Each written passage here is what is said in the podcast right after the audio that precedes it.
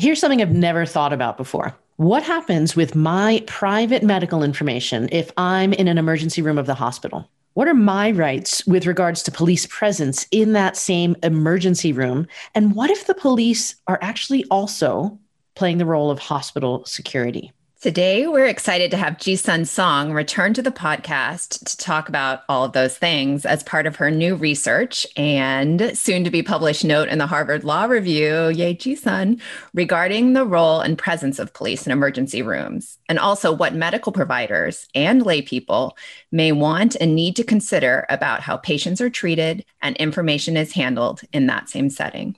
If all of what we said is new to you as it was new to us, this is a must listen episode.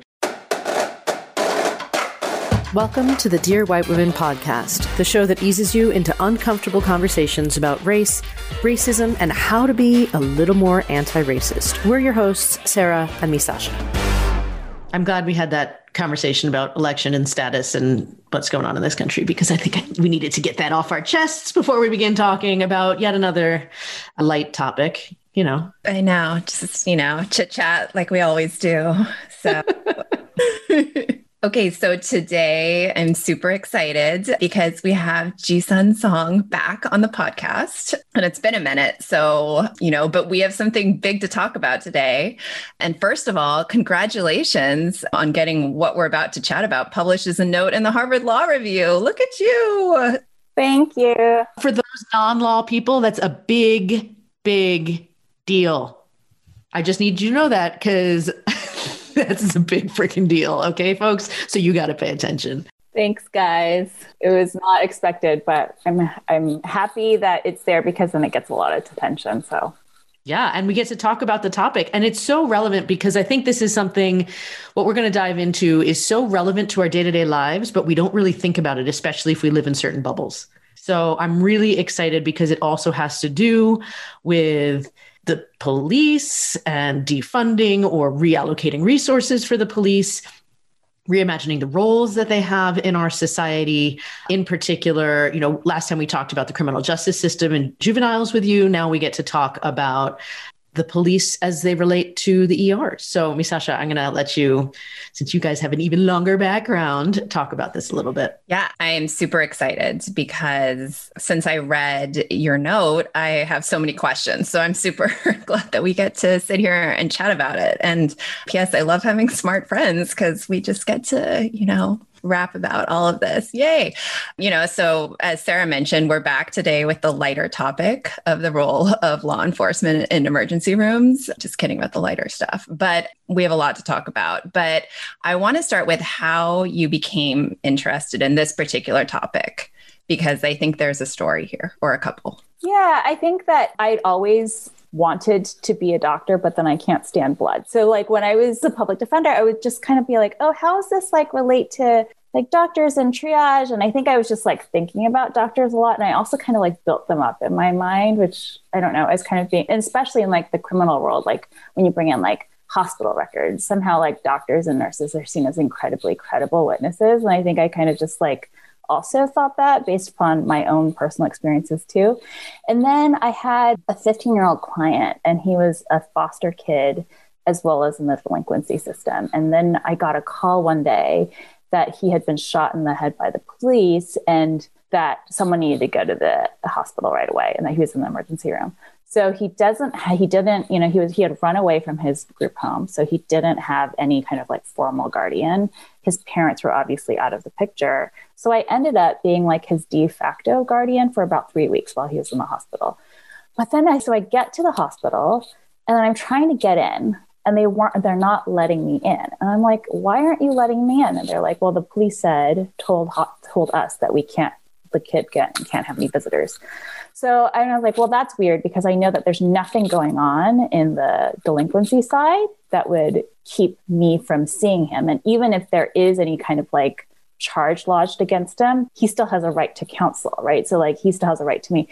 So I ended up like pushing my way in, like calling and like emailing the general counsel of the hospital. So I end up going in and I'm like so surprised by one that the hospital had just kind of like let the police dictate what happens to this kid. But then there's this 15 year old kid and he's in so much pain and it, i st- started talking to his trauma team and they're like feeding me back this narrative that clearly the police had told them right about they're like well he almost tried to kill a police officer so that's why he was shot. Because i was like you're not giving him pain meds. Like you need to give him more pain meds. He lost an eye. He's about to lose a second.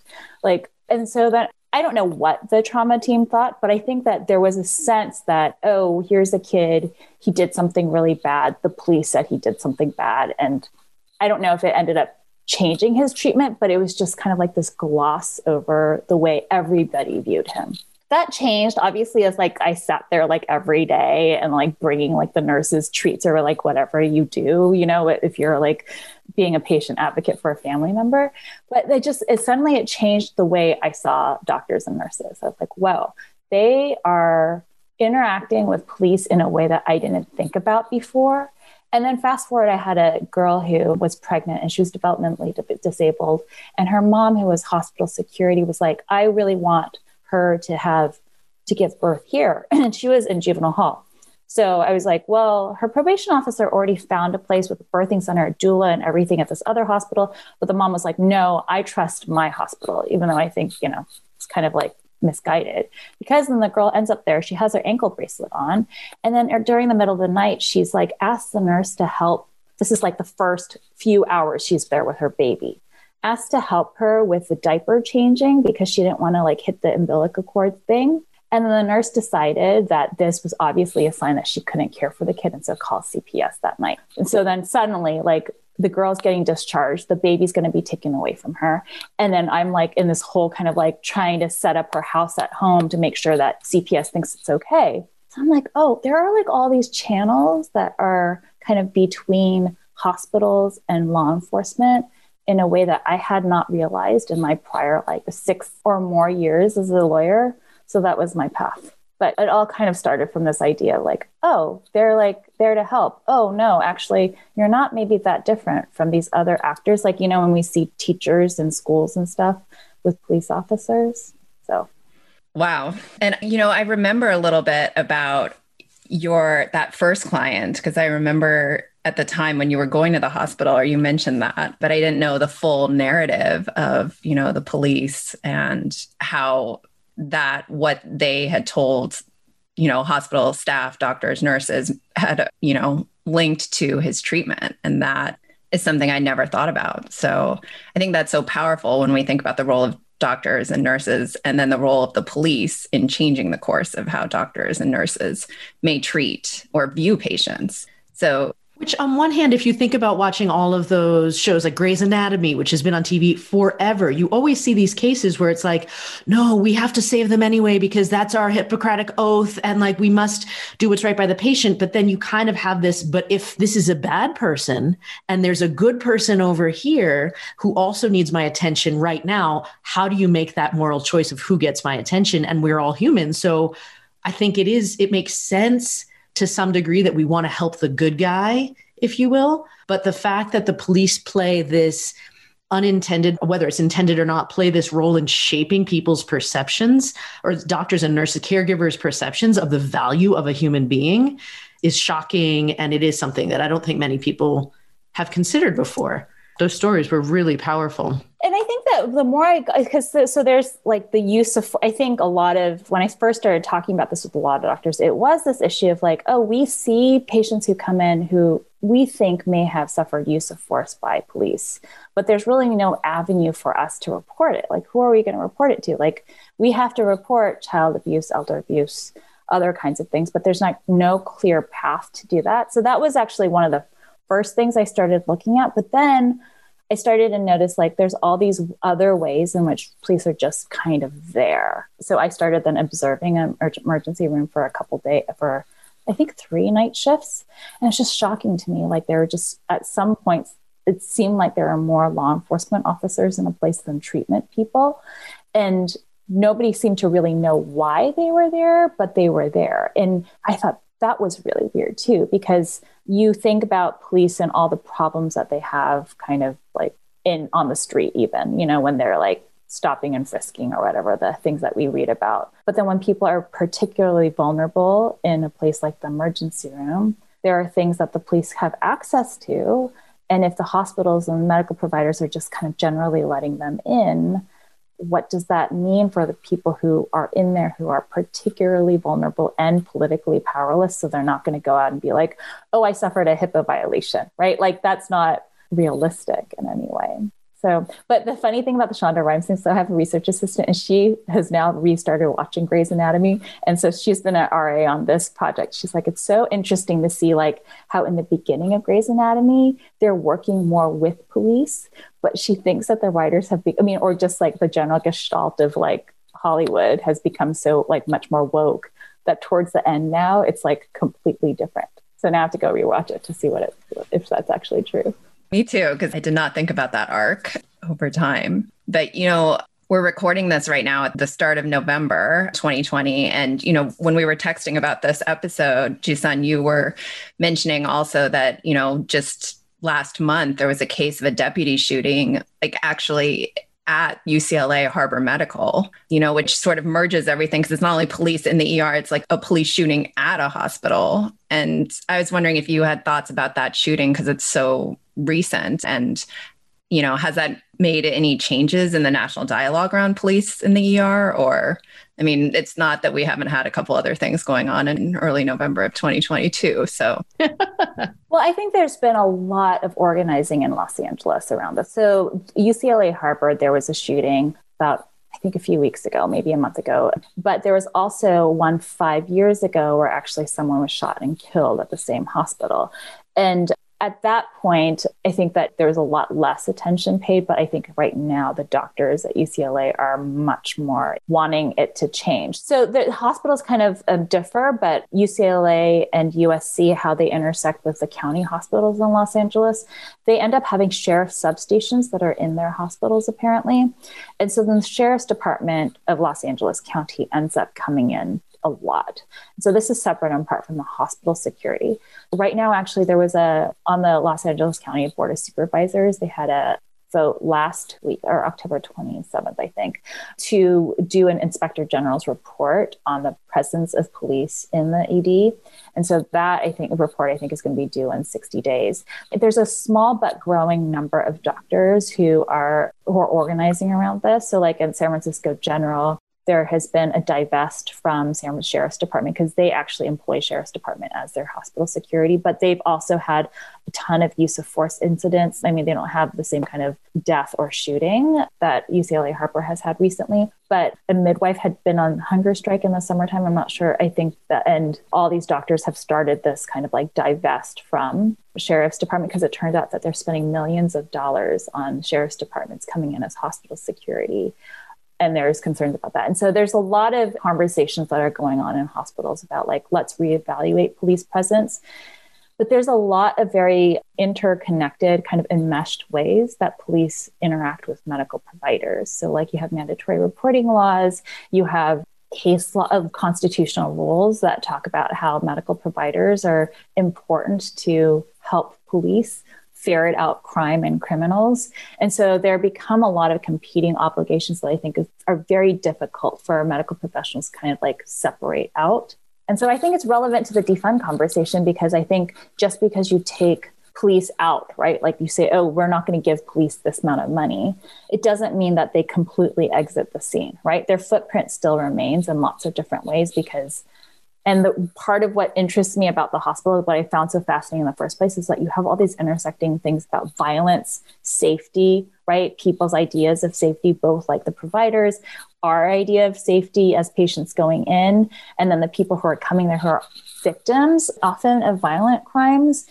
But then, like, what can we do about privacy for those people? And what's the line between like letting police come in to solve crimes versus police coming in and performing really overbroad actions. So I think that there's like, that's what makes this so hard to tease out. And that's what I'm finding now in talking to doctors too. Like they're so interested in changing things, you know, in some hospitals, but it's like, how exactly do we change it?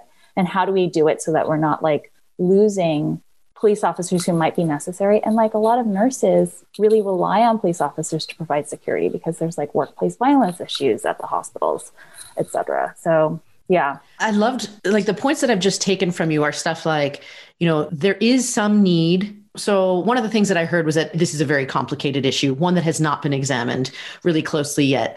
And while there is, on one hand, a need for some sort of security or law enforcement to protect the safety of those who are working in the ER, there's also this super gray line of how the people who are working in the hospitals are being used to do things potentially against privacy law and against the best interest of the patient at that time in order to ferret out crime and that sort of stuff. But I mean, I want to talk about how that applies to the everyday person because I want all of us to imagine right now what the ER looks like at your local hospital or wherever you've been before. Because I think it's really important in order for us to position this conversation to know that the ER that you might be thinking about right now, like I picture, for example, the Children's Hospital ER that I had to take my daughter to because she bit through her tongue, fallen off of like a playground and that sort of stuff, right? And it's sparkling clean. There's all this parking spot. Like you walk in and they welcome you with this beautiful, like safe area, right? But that is not everybody's ER. There is a huge range. And from what I understand, it's largely dependent on where you live and how wealthy you are. So, given that context, can you help us just set the stage about the difference in ERs and how they are used so we can then talk about the people that are being affected most by this police presence? Yeah, so like emergency care, like just by and large, just generally, is like now has become one of the most important sources of healthcare in our country, right? It's like it's now accounts for more than half of hospital based care. But then for vulnerable economically and socially vulnerable populations, it serves a different function. So it serves a really important safety net function because often those populations rely on emergency care for their primary care. And these people might be uninsured, like less insured. And so they end up getting funneled into either public hospitals or things that are, that are called like safety net hospitals in a local area that often coincide with being trauma one facilities. So these are like kind of the hospitals that tend to be more overcrowded, that tend to have more police presence because of the nature of the cases that end up there and also where they're located. So there's in the emergency care, I also talk about how there's become the stratification. Like, so you and I, we can, there's probably like a ton of emergency care options we can go to. Like, we can go to the ER. If we have a really violent injury, we can go to like the trauma one facility ER. But then there's like the local ER that you're talking about that's like fancier, like, you know, if I went to Stanford ED, right? Or, and then there's like the urgent care center, right? Like there's all sorts of ways in which, or we can go to our primary care doctor. We can just like do a video conference and be like, can you fulfill my prescription?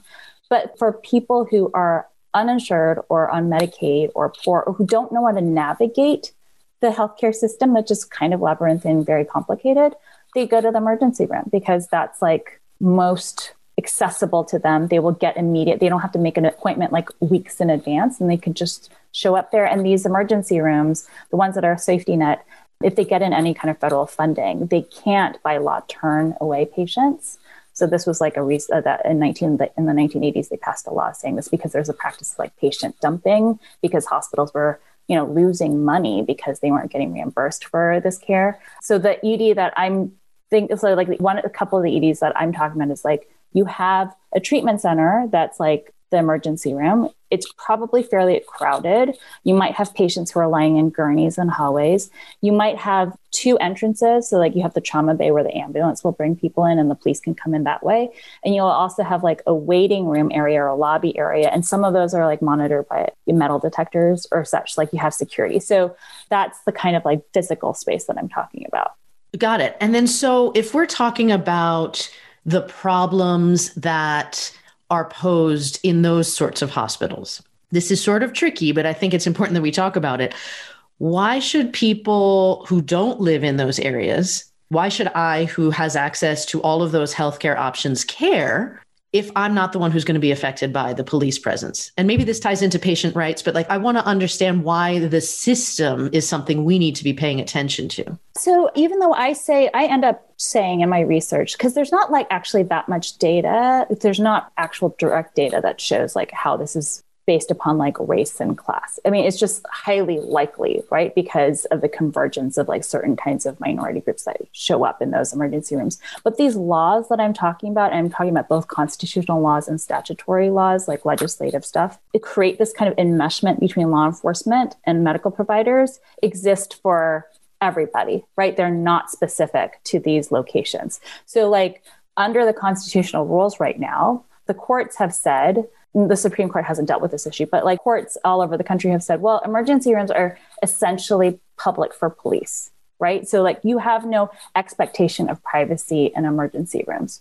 So, part of it, I think, is because the cases that, you know, were litigated and came into these, led to these constitutional rules, like maybe they were these overcrowded places, but it's not like the courts make distinctions on this, right? So, like, the rules apply to everybody. And secondly, I think that, you know, for Dorothy Roberts and Michele Goodwin have done a lot of work on reproductive health of women and how medical providers funnel a lot of information to law enforcement based upon like their ideas of like motherhood, like whether a pregnant woman was using drugs or just somehow doing something to like harm her fetus.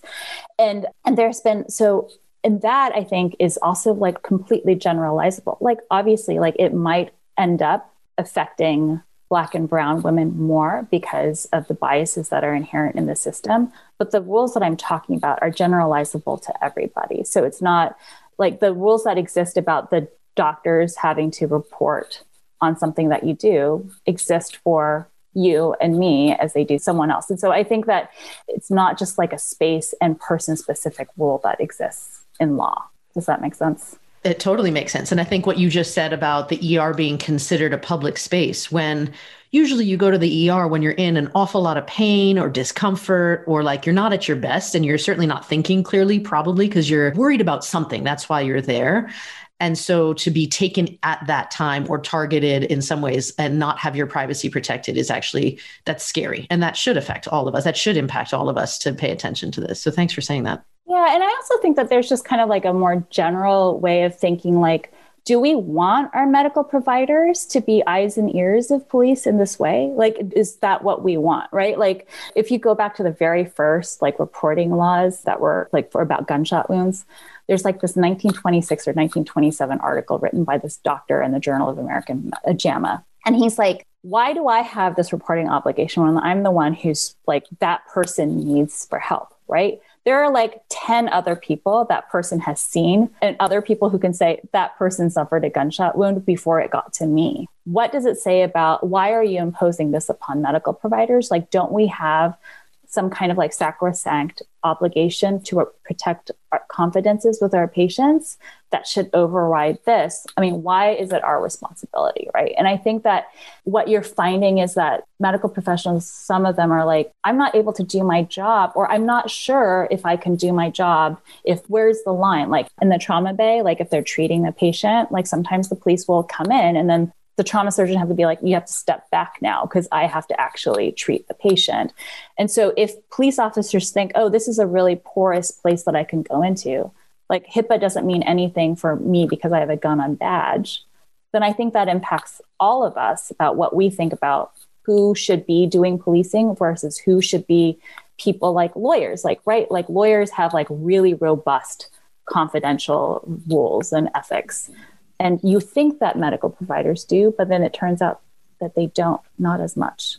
I think that's so important to keep in mind the whole theoretical concept and the bigger picture, right? Not just my individual impact, but you know, on a larger scale, who do we want you know having access to private information and how do we want that access dictated i think is something that we've been hearing about a lot we've been talking about a lot. And i think that it's important to remember that those questions exist in a lot of different spheres of life including the ER that we, you know, may not have considered before, that it does impact everyone equally on that level. And Jisun, you were talking about medical professionals in this, you know, tough space that they're basically being put in in a lot of ways with regards to the police. Like where is that line of reporting? Like what do they have to say? How can they best serve their patients?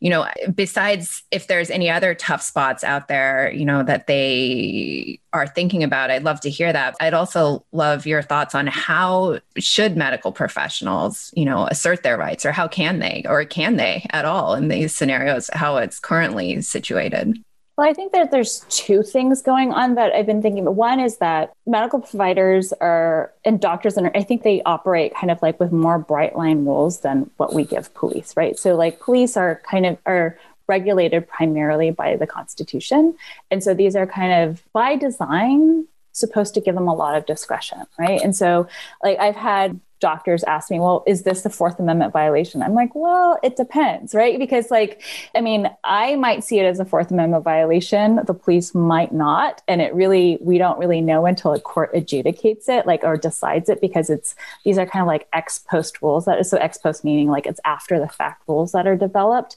And so, like, we were just talking yesterday about, like, okay, so police officers can, if they have probable cause, they can arrest you, right?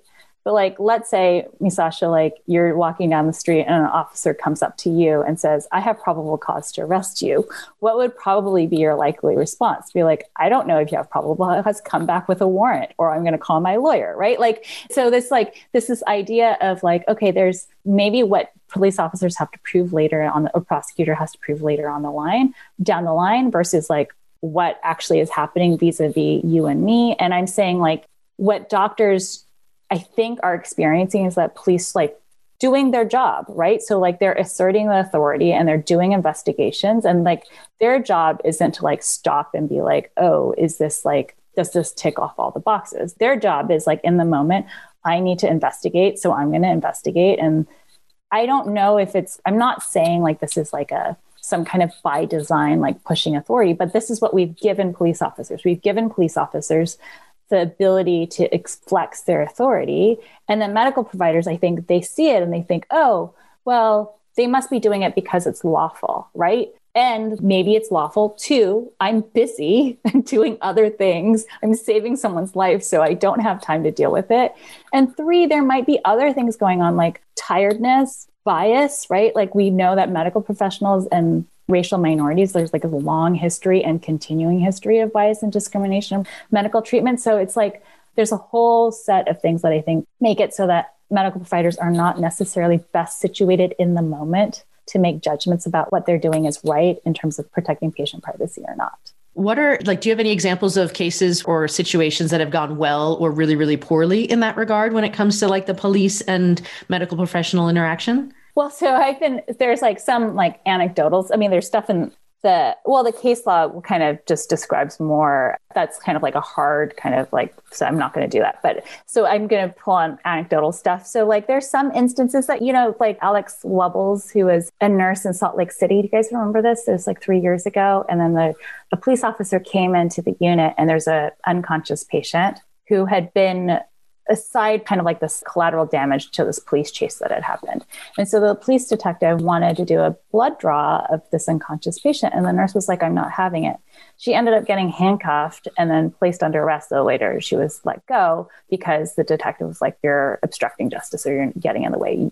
And so there's like that kind of. And then there's other, I mean, one of the doctors that I routinely talk to, she's just like, You know, I have gotten so much authority because I'm a trauma surgeon. So I'll just tell the officer to like take a step back. Like, you can't do that. And I think like it's so those examples show like that there's like a whole range of ways in which police can respond to medical professionals, either like inserting themselves and saying no like you can't right? And so it there becomes like a very personal dynamic thing. What ended up happening with the alex Wubbels thing is that she sued and then they won a $10 million settlement and then they ended up changing the rules in the university of utah.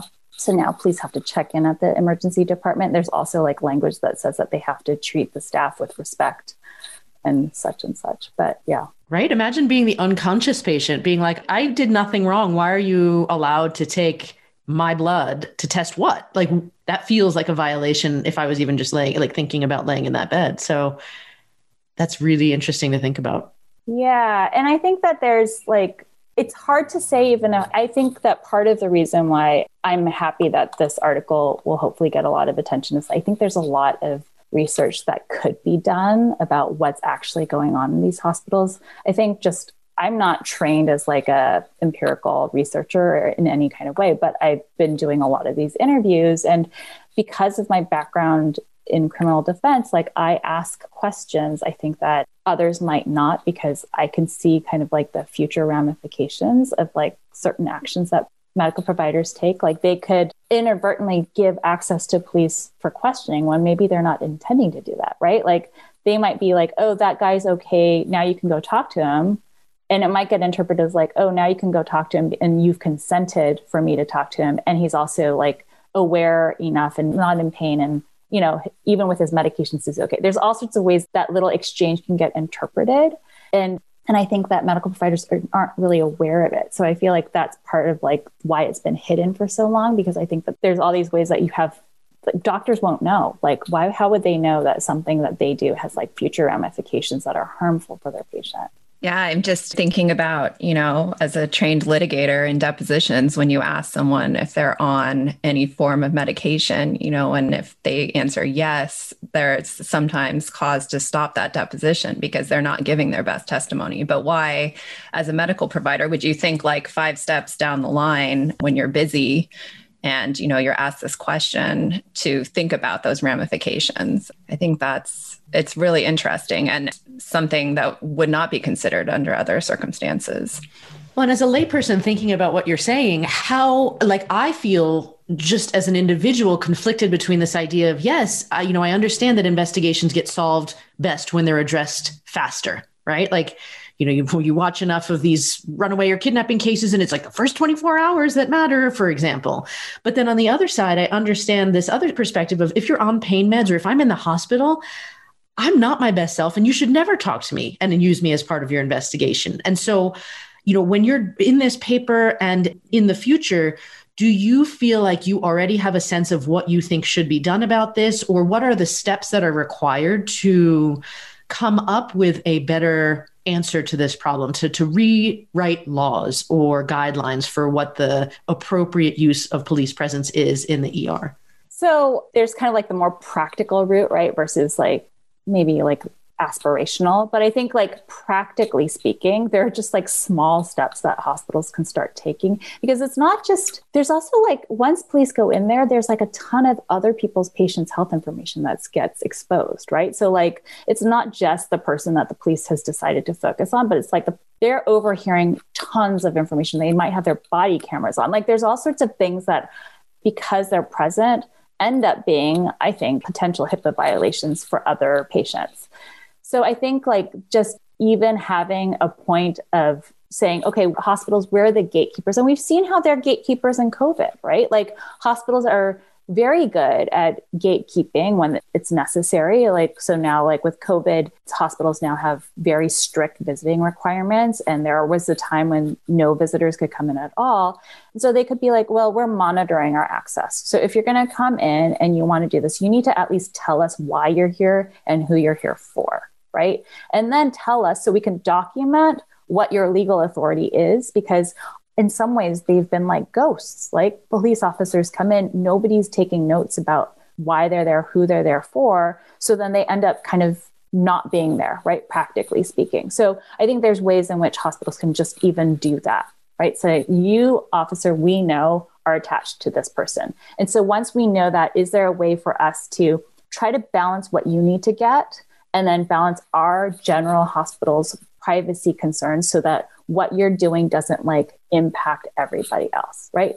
And then i think that there are ways in which think oh wait is our hospital security are they aligned cooperating too much with law enforcement or are they law enforcement themselves and they're also just like inadvertently exposing patient health information that we don't know of? Like in a couple hospitals where hospital security have just been taking cell phones of black patients who aren't necessarily under patient under police custody and then handing them over to police officers and then the patients come out of the hospital and they're trying to get their cell phones back but they can't right so it's like and that is just an informal channel that was created because if the hospitals were like no hospital security you're our employees you're not employees or like agents of the outside police agency, then that's one thing that they can do. And then I think like there's education that can happen on both the police side, but also medical providers. Because the more I talk to them and I started watching some of these HIPAA or like kind of these privacy trainings, they don't get trained at all on how they're supposed to deal with law enforcement. So there's a lot of guesswork there. And I feel like if you